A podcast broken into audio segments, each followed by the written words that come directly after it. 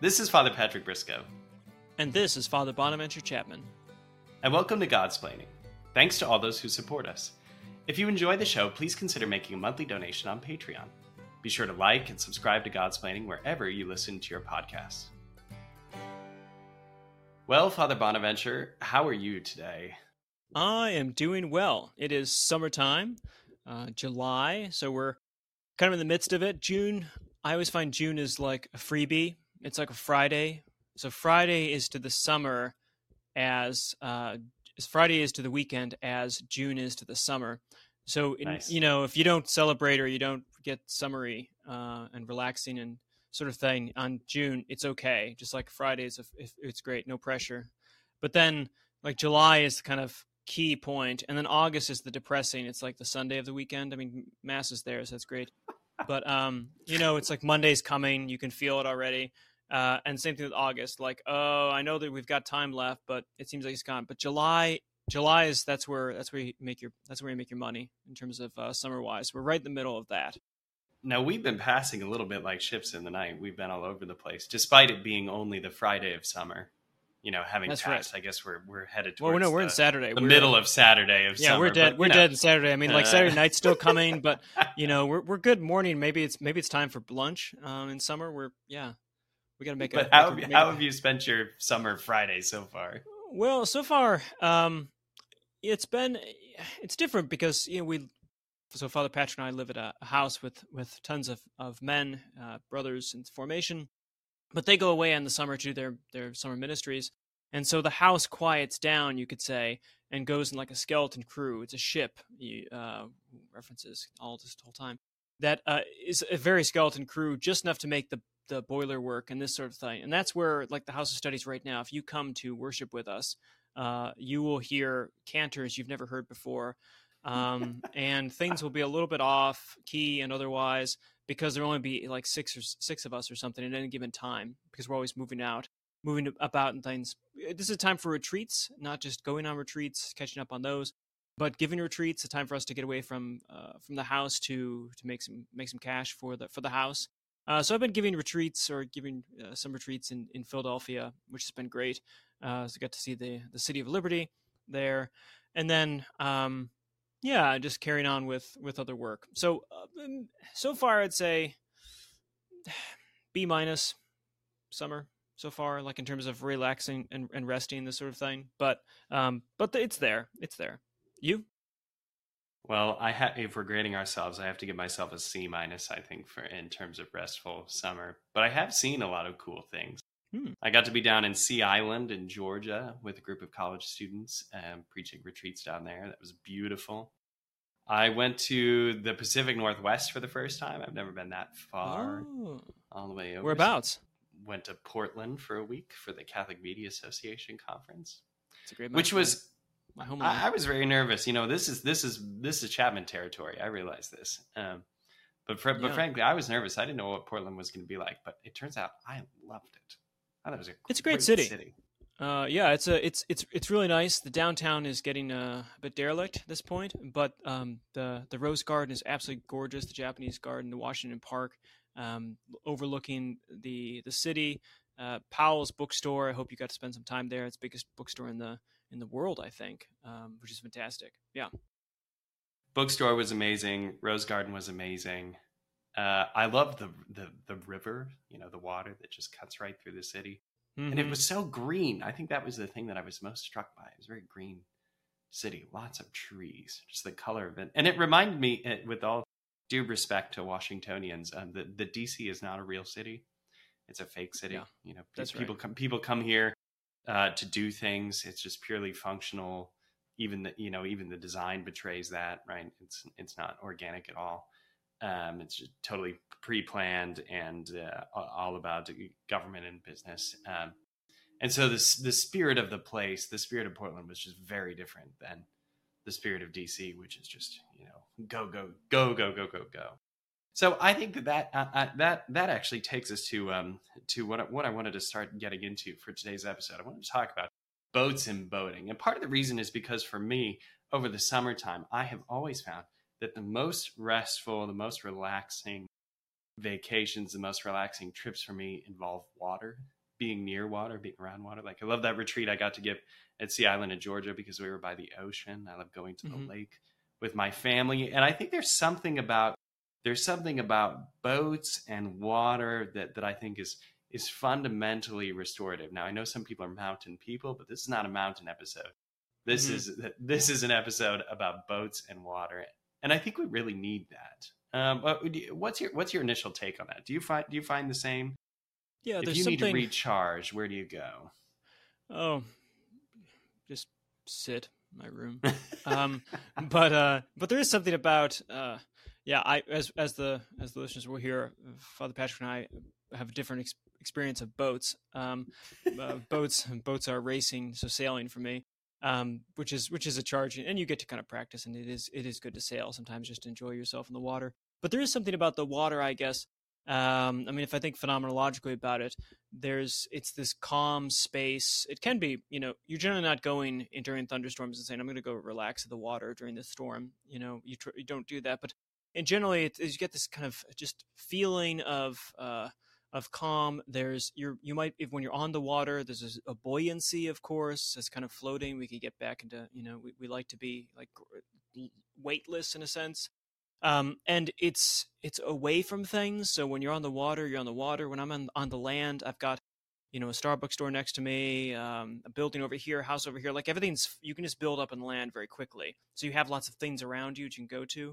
Whereas in the water, the only thing that you're standing on is the boat, you could say, and there's nothing around other than boats. So it's it's it's very uh freeing in that way. There's not many distractions and opportunities for other things. You're just there by yourself in a sense. There's a there's a solitude um to boats on water, just phenomenologically, because of the fact that it's water and then and then you, and that's it.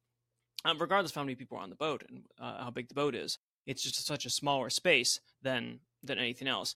You also feel that you're a um, you're you're a guest, you know, in a sense. Like we're not water creatures; we're land creatures. I think. Uh, why no? So um, when you're in water, it's something different. It's it's uh it's it's something that's not not not supposed to be there. It's not like I feel like I'm trespassing on tri- on uh, you know, Triton's uh, realm or something, or the fish are upset because uh, there are now humans here, but and saying, well, we don't we don't come on your thing, we don't jump on your land, you stay out of our water. They don't care. Um, and so it feels like we can do be a part of this, but there's still this experience of you're a guest, you're not you're not meant to live here, so it's a place to go to. Um, hmm. Yeah, so there's lots of there's lots of reflections, just the experience of being on the water. Um, and then also the the fact that um, when you're on land, I don't generally think about what's under me. I think it's dirt and worms, basically. You know, it's not that exciting. Then there's magma at some point. We do our earth science course, Rocks for Jocks. But I don't generally think about what's under my feet. Like, I'm not on things. You know, if I'm in a cemetery or if I'm in an old cathedral in, in England, I might be walking on, on bodies, this kind of stuff. But in general, I don't think about things under my feet. I just assume that it doesn't matter. It wouldn't matter if, they, if I was on a steel ball, if the earth was a steel ball with nothing. Or like whatever's under there, you know, dinosaur bones or whatever. I don't care about that stuff, really. But in the water, it's impossible not to feel like there's things under you. Lots of things, you know? There's there's creatures and fish and plants. I mean, you're walking on top of plants and animals. Like, when's the other when's the other time that you walk? I guess when you walk in the grass, you're kind of walking in plants and animals. But it's more cognizant of it. I mean, these are bigger animals, shall we say? You know, unless we're talking about Dune. Um... and uh, it's giant worms. So that's just, I've got plenty of thoughts, but that's, there's just, it's a different space. So it immediately just sets you apart from what you normally do, I think. Yeah, I, I completely agree. I think that experience of vastness of bodies of water, uh, larger lakes of the ocean, uh, rivers, even to an extent, right? That, that experience of vastness kind of draws us out from, from where we're at. And I, I think we really need that. I, I think that there's something key about boats and about water, about boating, that it, that is fundamentally um, a, a part of our needed recreation, right? So, so I've been thinking about this a, a lot, about how much people have been working. So Fortune, Fortune magazine had an article that reported that the average unused paid time off in twenty twenty-one was four point six days. So Americans are leaving five, five available vacation days on the table, four point six, you know, almost five available vacation days on the table. In twenty twenty, American workers left an average of thirty-three percent or five point six days of paid time off on the table. It, we're just not we're we're just not willing to engage in this kind of recreation, and, and I, I think there's something uh, there's something about that that we that we really need to think we really need to take seriously.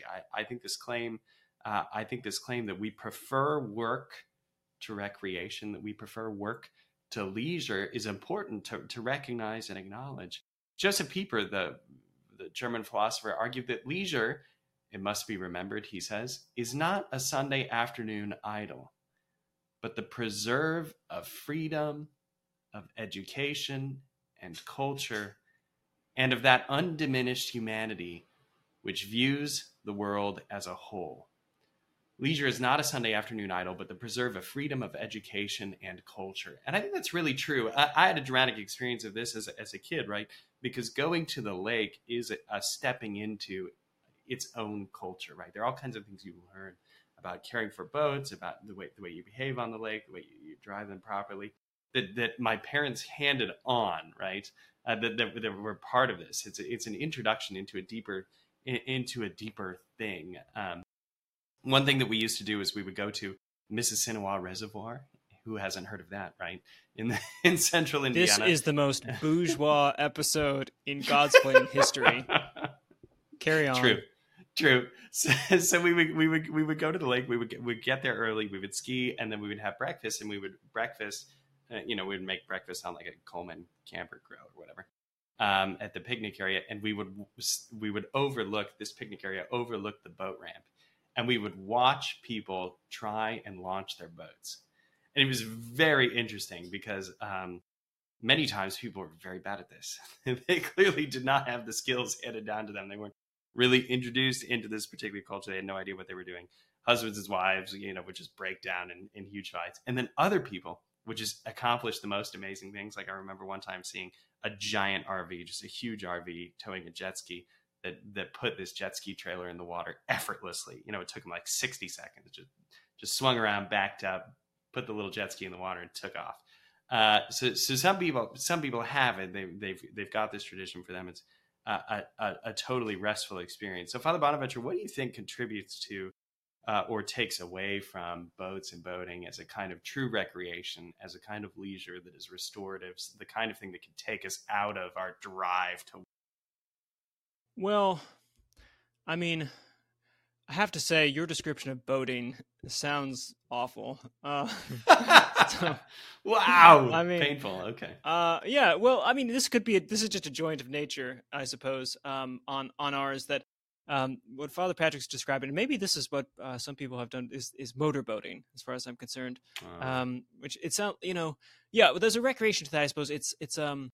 So let me let me comment on that, and then we can perhaps go into our uh, uh, debate about whether that's actually a good thing or not. Um, as a sailor, I think I hate I hate that. Uh, I think it's deeply against God's nature and uh, and the created order, and you miss out on all the true lessons that you could actually learn from boats because of motorboating. Um, but there is a so I mean, boat. There's a play aspect to it. I think le- a leisure. It's important in leisure not only to to think uh, and to restore and to reflect and kind of defrag. You could say that's kind of passive leisure. Um, that's that we need time off. So just to let things kind of settle on their, in, in our mind, that we can't be working all the time. I mean, sleep is the most biological example of this, but it has to be wakeful leisure as too, just to rest and sit and, and think. And we don't often do that because of our phones and such, and we have opportunities to always be actively doing something as opposed to passively letting us ourselves just kind of get readjusted. I think the other part, though, there is a, uh, as Pieper said, it's it's not just it's what his um. It's not just this un- Sunday afternoon idle, but it's it's a, a productive thing. It's something you're working on. And there, I think play is essential. You wouldn't think that, you know, leisure and play when you think of like sustaining a culture, but play actually is a really important thing, just, uh, you know, uh, developmentally, psychologically. As a child, when, you, when you're playing, it's d- developing the imagination. Uh, you're taking on different roles, you're creating worlds, all this kind of stuff, which doesn't end. It's not like when you're a child, you're playing and you have to create worlds because you can't find worlds. Uh, and then once you become an adult, you find worlds. No, it's it's you always need to create worlds. And in fact, that's what we're meant to do as as creatures, is to create the world, not just take it uh, as it is, but to make it, civilize it, humanize it, to have dominion over it, Genesis, blah, blah, blah. Um, and that's what play is kind of for as a child. But it's it's essential as as adults, too, I think, just humans. Play is an activity. We can we we change our modalities of play. So whether we play sports or tennis or or or card games or any, but some kind of free world association and and uh, activity that is not aiming at anything beyond itself. So it's it's it has that structure of a thing in and of itself. Just like learning, for instance, is a is a, a good in itself. Whatever you could learn how to do something. Just learning some things is, is is good, and the best things in life are good in themselves, and that's what play. It's kind of a it's a natural good, um, and it has this. It's a referentially ending character, so that it doesn't. You're not playing in order to do something better, although it will make you better if as you play and relax in this way at certain times, um, or that you're trying to win money, for instance, all the time. It might win you money if you're a, if if you're playing for money and gambling, or if you're you know having competitions, this kind of thing. But just in and of itself, play is an end. You're playing a game to play a game. And the game is entirely different than the world. It's a different, it's its own little world, but it it, it has its own end in it and its own goodness. And I think that, that uh, recreational activities are recreational in that way, that they, they help you to recreate uh, the world and that go back into also the, you know, the workaday world and such with, with a flexibility. Uh, perhaps seeing things and perhaps having a little more agility than you would otherwise. And I think that's what, so boats and boating in terms of recreation on the lake and things is, you're not trying to get anything done on the lake, you know, you're just there and you're being active on it. And it might be, it might be, uh, oh, water skiing or just doing whatever Father Patrick does on boats. Um, and there's, a, but there's a, pl- the playful dimension to it that you're just doing this and it's not, like something, it's not like something we you earn to do. Like, oh, I have an, I earn to, to have this time off in a sense. But it's a, it's a constituent part of our life that we play in some fashion. And playing on the water has all those other dimensions to being that separate space uh, as as it goes. I, I really like this emphasis on, on recreation because I think there's something pre primordial about this about about boating. Um, at least certainly the way my family engaged in it. Right, so you get up the the water is calmest in the morning. And often the be- the best time to go water skiing is is right at sunrise. You're killing um, me. I just hate that. Often, uh, often no, but it's so romantic. It's so beautiful. So no, so the sun is just coming water, up. Water being dragged along at fifty miles per hour on water. thirty-three, but that's okay. So the uh, so the, uh, the the thing that I love most about it, right, is you've got you've got smoke coming up. The sun is just cresting over the horizon, and you've got just a few people, and the lake is silent. There's nobody on it but you. And it's this it's this moment of kind of uh, of kind of coming back. And when you water ski well, of magnificence, the fact that a human being can do this is is just extraordinary. Now, dear listeners, okay, so yeah, Dohan, dear listeners, can we just stop for a second? So if the, the water is calm, it's silent. It's you're you're creeping up. It's this perfect place of rest where you will now enter into a passive mode of play. What are we going to do? We're going to rev up a giant engine.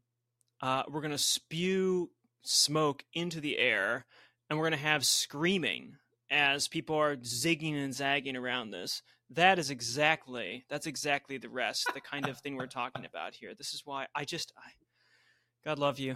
God love you. This is just an abomination, you know? Okay, we'll make your argument for sailboats. How does how does sailing engage this pre, this primordial moment? Uh, yeah, the beautiful part about sailing. Because you don't go sailing at daybreak.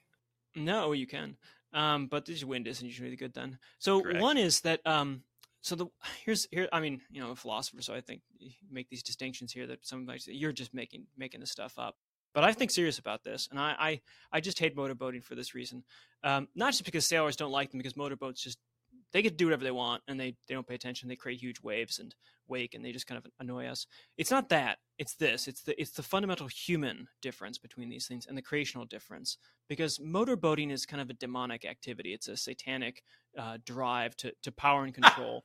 Whereas boating is, is a kind of Adamic uh, creational, um, Christic even, you could say, activity. Why, why do I say that?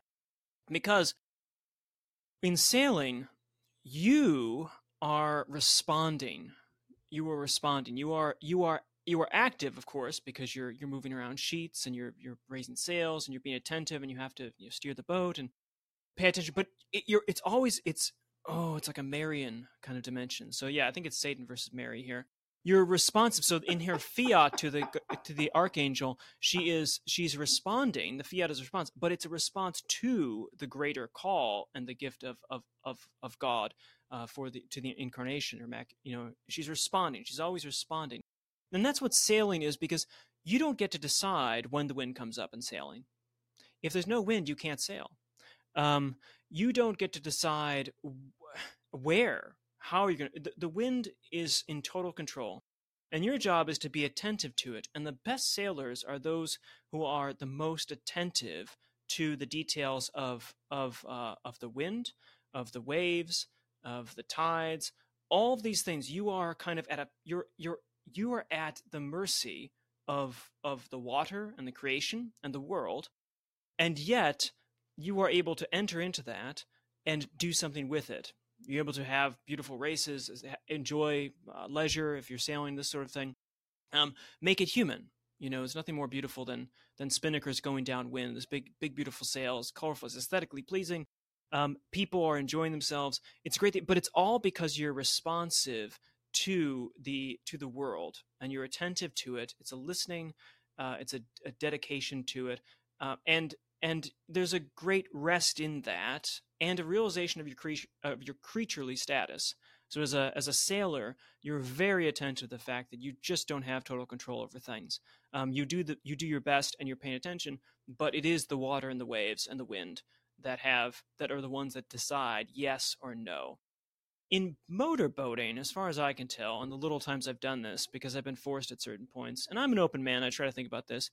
You get out there and there's no wind, and you say, who cares? I'm going to rev up a giant engine, you know? Um, and you say, well, I want to go over there. And you say, that's going to take too long because the wind's in the wrong direction, sort of thing. You say, who cares? I am going to treat this water and this wind and this its its own phenomena, and I'm going to turn it into like a, I don't know, land, where I just get to drive around, do what I want, you know? So I'm going to like destroy the character of acting on water as responsive to waves and wind by just usurping that through technological power and just dominate it again, is sort of thing. So this is like a deep, uh, sinful kind of, so if we go to like Cain, Adam's children, he has Cain, and then Cain's children are the smartest men, Tubal-Cain, Jubal-Cain. They are the ones who are metallurgists and all of this sort of thing. It's the seed of it's the seed of Cain, whereas the seed of Adam going to Mary is kind of the sailing thing. Okay, that's that's what I got. What do you think about that?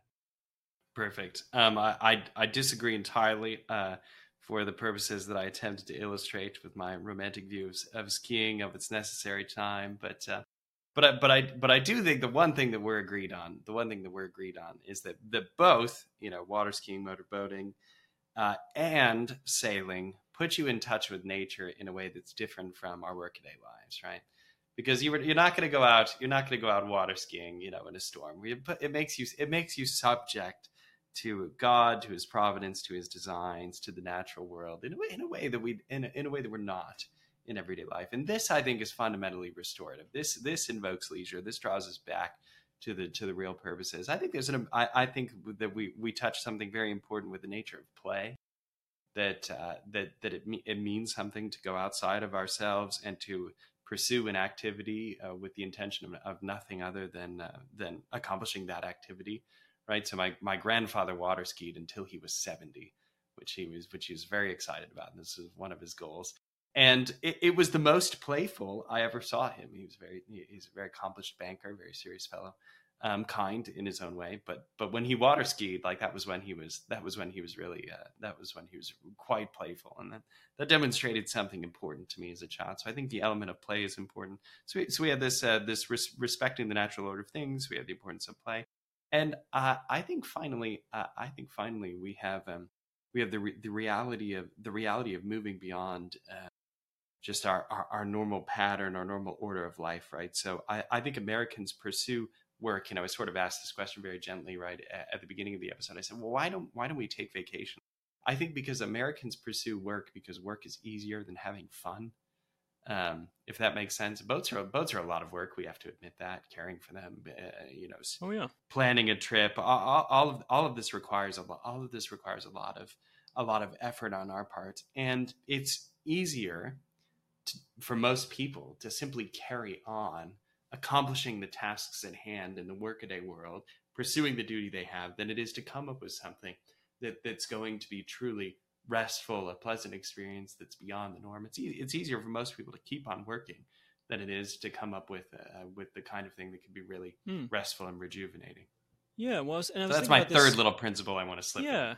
No, that's great. And I think the other um, the other thing about boating and and boats and this is they require they do require a lot of work, um, and so much of our play uh, is is kind of, you know, we do work, work, work, and then we just go and have everything like given to us, I suppose. You just go to a park, you go to somewhere like this, we're going to movie, this sort of thing where you're entirely passive. But again, with this right. leisure as an active, an active kind of response to something, a principle.